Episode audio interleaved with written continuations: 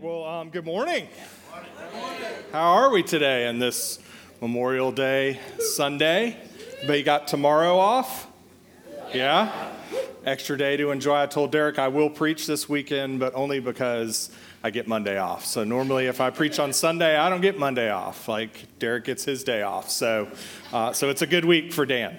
Um, which is my name, by the way, if I haven't had an opportunity to meet you.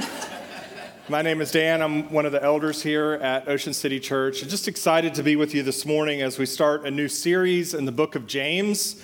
Um, and I'm excited to be studying this book because James tackles difficult issues. If you know anything about James, you know James is very direct and to the point when it comes to talking about life's issues. Um, issues that we all face because the reality is, is that we're fallen people we live in a fallen world. But the message of James is that the gospel, the good news of Jesus, is so expansive and so sturdy, and that the person and work of Jesus Christ is so powerful that we don't need to avoid asking the hard questions of life. And as we begin this morning, I'm going to operate under the assumption that uh, everyone in the room, including myself, has at some point struggled with their faith in some way. So think of it this way. So Derek talked about acclimate this morning after the service, and one of the things we do in acclimate is we have a question and answer um, afterwards for um, people who are new to the church. And um, if you think about acclimate this morning, if Jesus was part of the Q and A panel, what would be the question that you would ask Jesus in acclimate this morning? You know, uh, Gerald alluded to the fact that a lot of people in our church family just seem to be going through various trials right now hard things in life, struggles, sickness. Um, so maybe you would ask God, why does it always seem like there is so much difficulty in my life at every turn? Maybe you have a hard time controlling your words. Maybe just things come out of your mouth towards people that you're like, I'm not sure where that came from, but I don't like it. Or maybe they don't like it and you don't care. Um, Maybe today you know that God is sovereign, but you struggle between what's your responsibility and your growth as a Christian and what you can entrust to God. Maybe there are moments where you feel insignificant or forgotten by God. You wonder if your prayers ever even make a difference. I've felt that before. But the cool thing is, is that these are the question, the exact questions that James looks at in the five chapters of James that we're going to be looking over. over. And the great thing about James is it's, it's, it's not an amazing exposition of the theology of the gospel. That's really like when we walked through Romans, that's what we talk about in Romans. But I love how Paul Tripp puts it. Um, he says that James is a Christianity at street level, street level Christianity. It's what we would call a, a book of wisdom literature where we take the principles of God and we see how they apply practically into our lives as believers. And it's dense too. So it's best uh, administered a teaspoon at a time as opposed to a chapter at a time. So today we're only going to be looking at the first four um, verses in the book of James, uh, but it's going to be a lot to unpack this morning.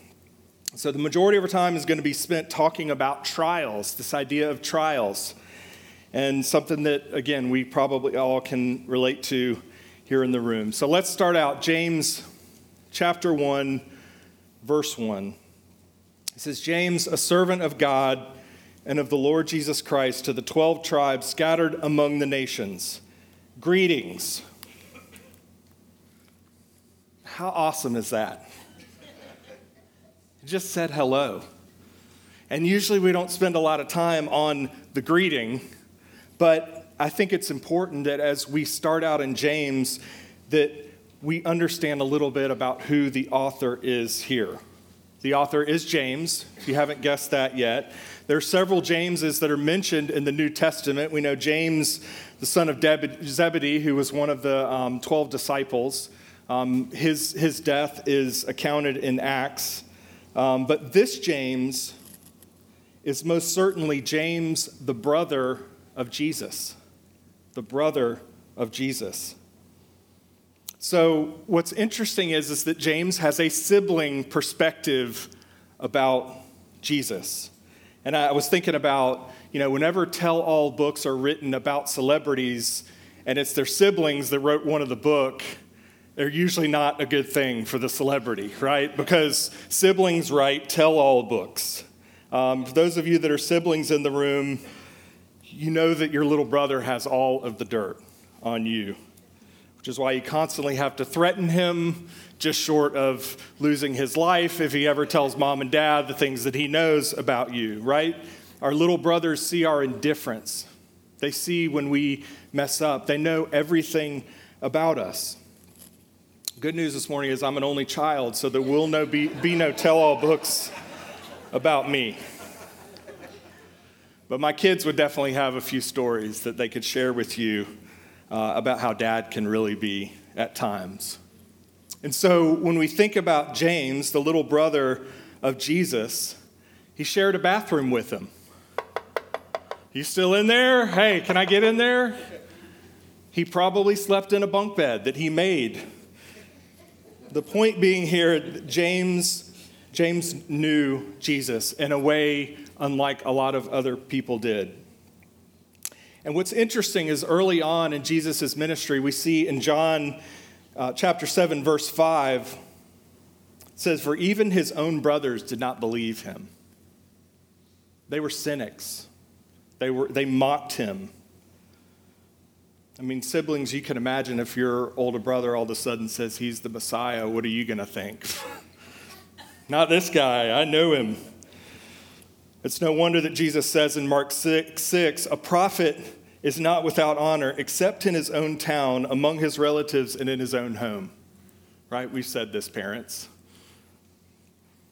And something interesting happens. James has a transformational encounter with Jesus along the way, and it changes him forever. So, 1 Corinthians 15, 6 through 7, Paul uh, gives this account. He says, After that, he appeared to more than 500. This is after Jesus' resurrection. He typically appeared to groups. After that, he appeared to more than 500 of the brothers and sisters at the same time, most of whom are, are still living, though some have fallen asleep. Then he appeared to James, then to all the apostles. But he went, the person that he saw individually was James. He went to James and saw him, the resurrected Jesus. And you know that it must have changed James forever as he has this encounter with Christ. And that's really where we have to start today is understanding if we don't have a transformational encounter with the resurrected Jesus, then none of what we talk about in James matters. We have to have a transform, transformational encounter with the living Christ.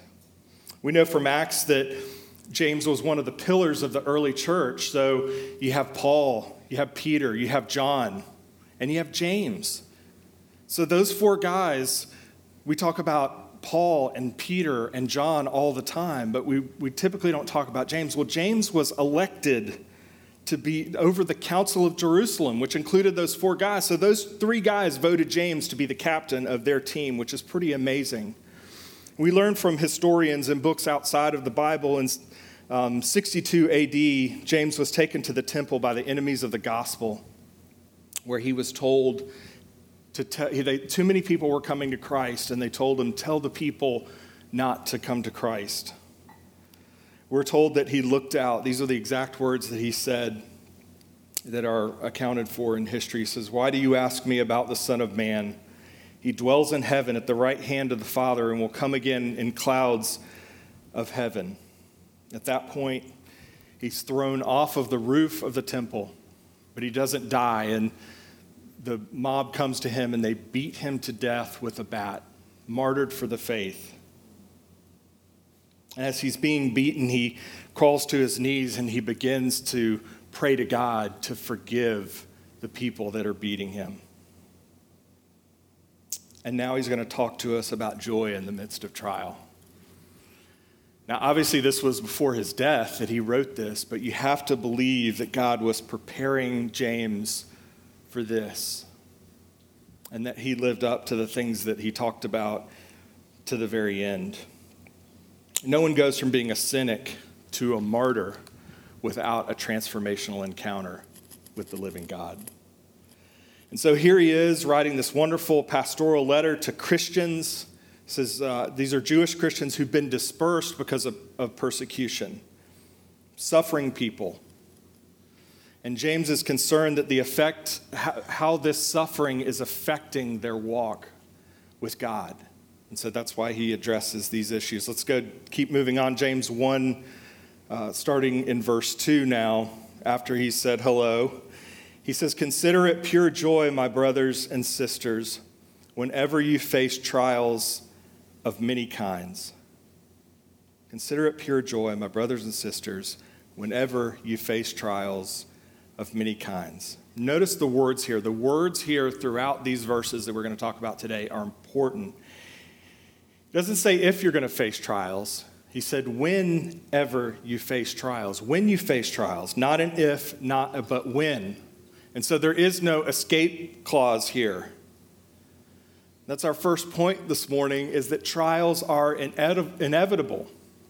We have to know this. We have to be prepared for not if trials come, but when trials come. And for whatever reason, God has decided that after we come to Christ, we're not all of a sudden just whisked away to heaven in glory. He has decided that part of, of our experience on earth would be that we go through trials. And the reality is, and I think sometimes we buy into this idea that Christian, you know, after you become a Christian, you don't suffer maybe like you did before. You don't have to go through things like you did before. And the reality is, is that a Christian can suffer anything that any other human being could suffer. It's a universal experience of every believer. It's a universal experience of every person on earth is that trials, suffering, pain is a reality of what life on earth is like. And I'm sure that you, you understand that today. I'm sure there's not a person here that hasn't been through something or is going through something right now. And I love how James says, trials of many kinds. And uh, your translation may look a little bit different, may say various kinds, but if you look at the Greek word, this Greek word for various, the, the word is literally translated many colors. So when we say various kinds, it, he's addressing them specifically going through religious persecution, but he's saying, hey, look, whenever you face trials of various kinds, many different colors, and it may be a laser beam and it may be a rainbow of fruit flavors in your life, but various kinds, any kinds of, of trials. I think about um, last week, if you were here, we had an amazing baptism service. And I mean, I, is there any more joy and excitement in the life of the church than to celebrate what we were able to celebrate together last week? Um, but we, I think about their stories we, we saw last week, we saw Patrick and Holly's story. The week before, we saw April's story. There's a common theme in all of the stories. And that common theme is trials. And I just wrote down a few things that I got from their videos that we saw that they've had to go through death, sickness, divorce, addiction, job loss, undiagnosed health problems my own story has its fair share of trials. My parents divorced when I was young. I, uh, my, my dad passed away when I was still in my 20s. I've dealt with addiction in my own life. I've been laid off. I've been terminated without cause. And I think sometimes when we think, if this is all that we have, right? We live in this what's called a secular society where you got to get everything here and now because this is all that we have. And I think sometimes I mean go back to the, the idea of when I was wrongfully terminated. Everybody said you need to sue these people because that's what that's what we say when if we lose something and all we have is the here and now and all we have is our happiness now, then we we want that restitution. But I, I believed at that time, it's not some super spiritual thing, I just believed God was doing something bigger and that this was a, this was a God thing and something He wanted for my life that was a trial and that it wasn't about me having to go um, and, and sue my employer. James is telling us here that we don't have to fall into the trap. And I'm sure we've all asked this. I've asked this before. Why is this happening to me? Why did this happen to me? We don't have to be victims. We don't have to be victims. When we flip the script and we praise and thank God, that's why I loved that song that we sang. Our weapon is a melody, right? Worship. How powerful is worship in the middle of something you're going through to be able to raise your hands to God and just praise Him becomes a weapon in our fight. But in the midst of trials, what James is telling us here, that you can actually find joy. So trials are inevitable. Secondly, there is purpose in the pain. There is purpose in the pain. Let's go back to the verses here, um, going back to verse 2 again. Consider it pure joy, my brothers and sisters, whenever you face trials of many kinds, because you know that the testing of your faith produces perseverance. Let perseverance finish its work so that you may be mature and complete, not lacking anything. Again, the, the words here are important.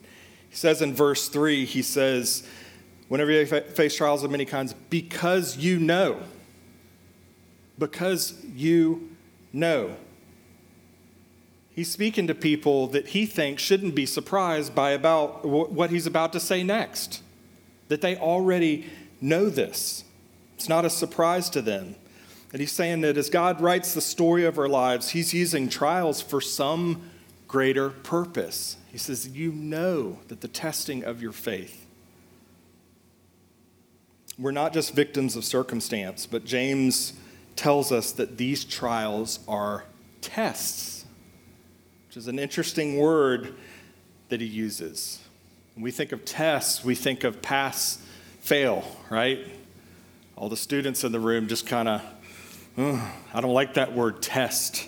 Um, but that's not the kind of test that he's talking about. The word is actually a metaphor here, and the best way to describe it is, is the word refinement. Refinement. You ever fall into the um, vortex of YouTube videos? And then hours later, wonder, how did I get to this video, watching this, of whatever? Well, I, I remember a while back, I ended up watching how they basically take microchips and they heat them and they add a catalytic agent and they, they extract the gold from these microchips. And so from that, it turned into all of these other like how does gold get refined but you know gold is taken out of the ground in, in an ore form and then it's heated at a high temperature you add acid or a catalytic agent and those impurities begin to um, rise to the surface and those impurities are taken out this process happens over and over and over again but it's how we get gold Nobody in the room today is probably wearing gold or jewelry. You're wearing gold that's been refined in fire, with heat, with acid, because it's beautiful. And so, this is what God is doing in our life with this idea of tests. This is what James is talking about. These trials that God's, God brings into our life is for the purpose of refinement.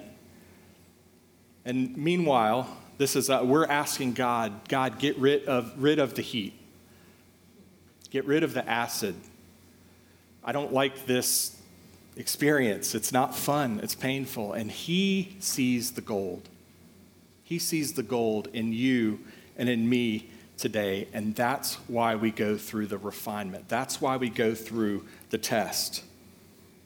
It's important to note here that he's not, because I think sometimes we, talk, we say these verses and we talk about joy in trials. He's not saying that we should enjoy our trials. Anybody here this morning eh, actually enjoy trials? Probably not. And he's not saying that you can't have joy without the trials or, or only when the trials are over. You hear the person sometimes, I'm just having joy in the middle of the trial and you know that they're just lying through their teeth, right? They're trying to hype themselves up to believe that they're having joy when it's obvious, even from their face and their body language, that it couldn't be further from the truth. He's saying that you can find joy in the struggle. Why? Because you know that these tests, you know that these, this refinement develops perseverance. Perseverance. Uh, that's also an interesting word. And again, let's do a little word study here. Some of your translations may say steadfastness. The ESV says steadfastness. NIV says develops perseverance. If you have anybody here with King James Version, still got some of those around, the these and the thous. It says patience in King James Version. Um, one of the newer translations uses the word endurance. And so, what does this word mean? The, the, the Greek word is a, is a, it's a word called hypomone. Hypomone. It's hyper, we know what the word hyper means, right? Extreme. And then mone means to stand. So the word literally translated is hyper stand. So God brings this refi- these refining tests into our lives so that we could hyper stand, stand under the weight of something. Again, going back to the verses, James 1 4, let perseverance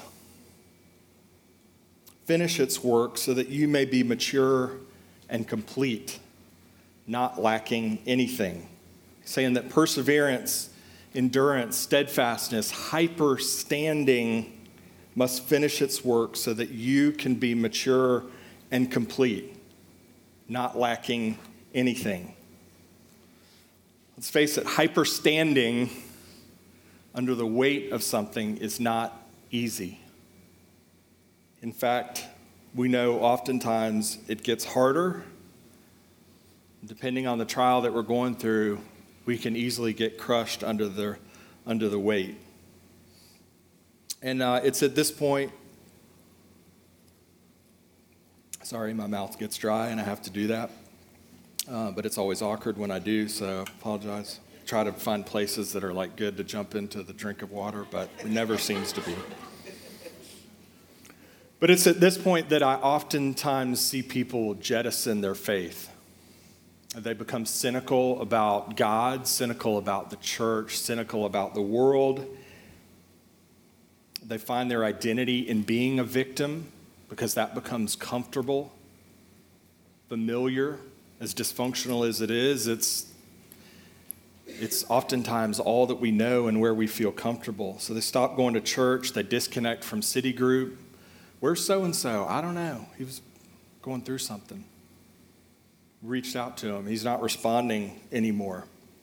We stop loving our neighbor because the temptation is that trials force us to become inwardly focused on us and only us.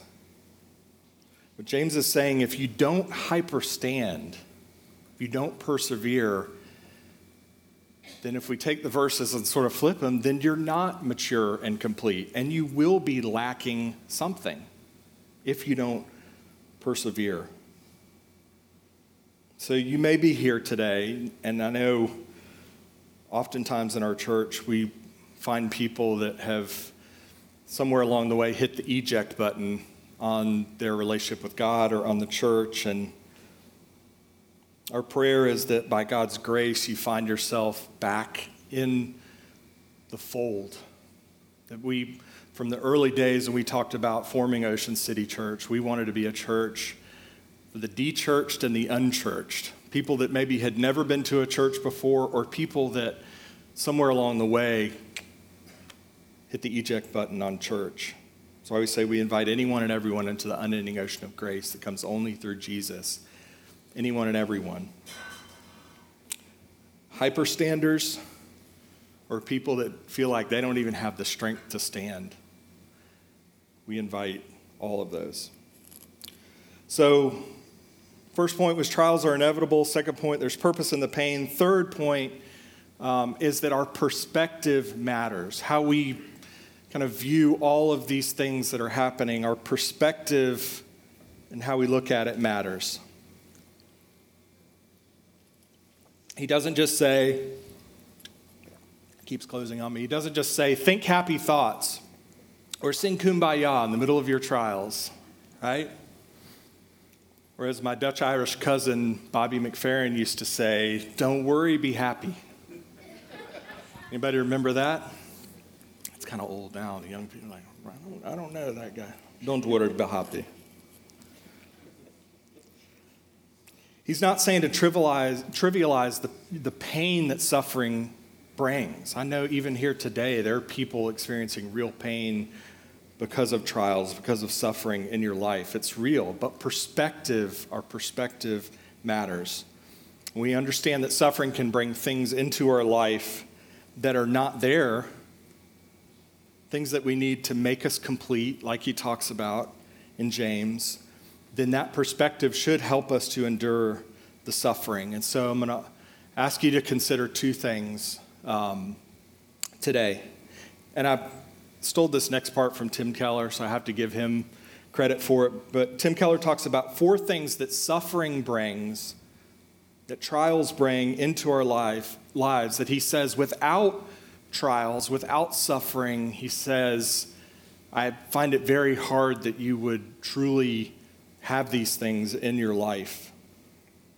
He talks about four things. The four things are humility, freedom, compassion, and faith. So, humility, freedom, compassion, and faith. Humility is the first one. When we look at the life of Paul, we see that God used him in an incredible way in the early church, and that he gave him supernatural wisdom, supernatural insight into things that God was doing. He gave him incredible giftedness.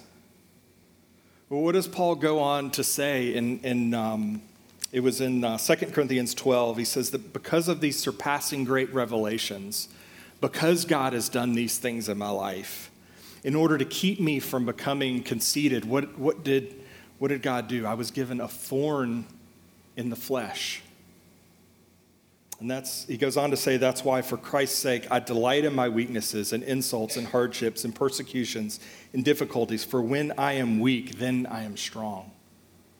And we don't know what the thorn in the flesh was. We believe it was uh, some kind of a, a medical thing or, or something physically with his body. But it was there for a reason. It was there for a reason because it would have been very easy for for Paul, he says, because of these surpassing great revelations, because of what God has done in my life, it would be very easy for me to become conceited and puffed up about what God is doing, what I'm able to do with God. But he gave him this thorn so that he would have humility. It was a gift. Was a gift, and a gift in the form of a thorn. We don't think about that sometimes, right? When we give roses, we focus on the rose, not the thorns. Well, for Paul, it was a thorn. It was something that was difficult, but it was a gift from God to give him what he would not have had without that thorn. Freedom. I love this one. Suffering is God's way of taking something away. Taking something away. Not only something, but something you think that you have to have. Something that you think that you have to have. If you didn't think you had to have it, then it wouldn't be suffering, right? God is refining, removing, taking things away that we think that we have to have. And the freedom comes when we survive, when we make it, when we see the other side. God is saying, God is letting us know these things are not as important as I think that they are, that when they're gone, I can find life again, I can find love again, I can find joy again, I can find hope, and I can focus on Jesus, the author and perfecter of my faith. Freedom. We don't think we need those things as bad as we think we do. Compassion. When you've gone through something, you're a lot more likely to be compassionate on other people that have gone through it. And I've seen time and time again in the life of people in our church where God has brought them through something very difficult, very hard, only for then God to bring somebody in their life that's going through the exact same thing. And I think that's such a beautiful, sweet thing that God does with our trials and with our hardships is that we can then share and talk about the same forgiveness that God gave us, the same patience and endurance and long suffering that God showed us through the midst of that trial we then have more compassion on people. It's just like when you get frustrated with somebody, but then you find out something about their story, and you're like, ugh, now I kind of know why they're like that. and you have more compassion on them. Finally, faith. God is asking us Did you become a Christian for me to serve you? Or for you to serve me? And I think sometimes I'm a lot more interested in God serving my agenda than I am in understanding what it looks like for me to serve His. When we begin to see that He's in control and that He's got our best interest at heart, and that He loves us, that it's His agenda, not ours, we've found faith. We found what real faith is. So consider what suffering can bring. And then, lastly, second consideration here consider the one who persevered. Consider the one who persevered, who hyperstood for you. Hebrews 12, 1 through 3. It's a great passage of scripture, and I think goes directly with what James is talking about here. He says, Therefore, since we are Surrounded by such a great cloud of witnesses, let us throw off everything that hinders and the sin that so easily entangles, and let us run with perseverance, same word here, with perseverance, the race marked out for us, fixing our eyes on Jesus, the pioneer and the perfecter of our faith. For the joy set before him, he endured cross. He hyperstood the cross, scorning its shame and he sat down at the right hand of the throne of God. Consider him who hyperstood, who endured such opposition from sinners, so that you will not grow weary and lose heart. Consider him who hyperstood on our behalf, so that we don't grow weary and lose heart. His suffering, his endurance, his hyperstanding is now our joy. You know, I was thinking about the people that we honor this weekend, right? It's Memorial Day, and it's more than just hamburgers and hot dogs and beach and all of that. It's, it's a real holiday that's meant for us to take a, take a look at honoring those that gave the ultimate sacrifice. But if you think about what we celebrate today, we celebrate the lives of men and women that, in the, in the face of great opposition, chose to hyperstand chose to endure so that we could be free. It's why we're able to assemble without worrying about people coming in and taking us this morning. It's, it's why we have freedoms in this country because people hyperstood. People endured on our behalf. And it's why we honor those people. And you think about Jesus enduring the cross, he hyperstood against all of hell all of hell, not so that you and I could become better people. This isn't about us becoming better people, so that you and I could have a relationship with God. That's why he hyperstood. And he's the one that stands for us. Did it because he loves us. And we have to be reminded about that, regardless of what we're facing this morning. And look, I, am not here to trivialize anybody's trial that they're going through. Very real things in the life of people in our church right now. But I think James is saying, consider it joy when you do it because God is granting you something that you otherwise wouldn't have without it. And when I think about that, it helps me to understand why we go through things I had to think about my own life this morning and all the things that I've been through and the things that I'm going through and the things that we will go through. Look, it's not going to get any better tomorrow. But we look to the one that endured the cross, that hyperstood on our behalf. Let's stand.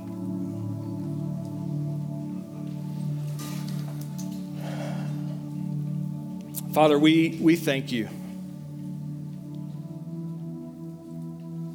Many of us here this morning have, at points along the journey, lost our way because of things that were hard that came into our lives. And God, I just thank you that we can look to a Savior that didn't turn his back in the face of trouble, didn't turn his back on people that spit on him, that killed him, but God, he died in our place. God, I just thank you this morning for enduring the cross. I pray that we would remember that this morning so that we here would not grow weary and lose heart, that we wouldn't jettison the things that have been so important to us along the way that helped us in our walk with you. But God, you would restore our hearts. God, that we would even sense your presence in the room this morning as you restore us, God. We just thank you that you love us that much, God, that you never give up, God, that you leave the 99 to go for the one. We just thank you for.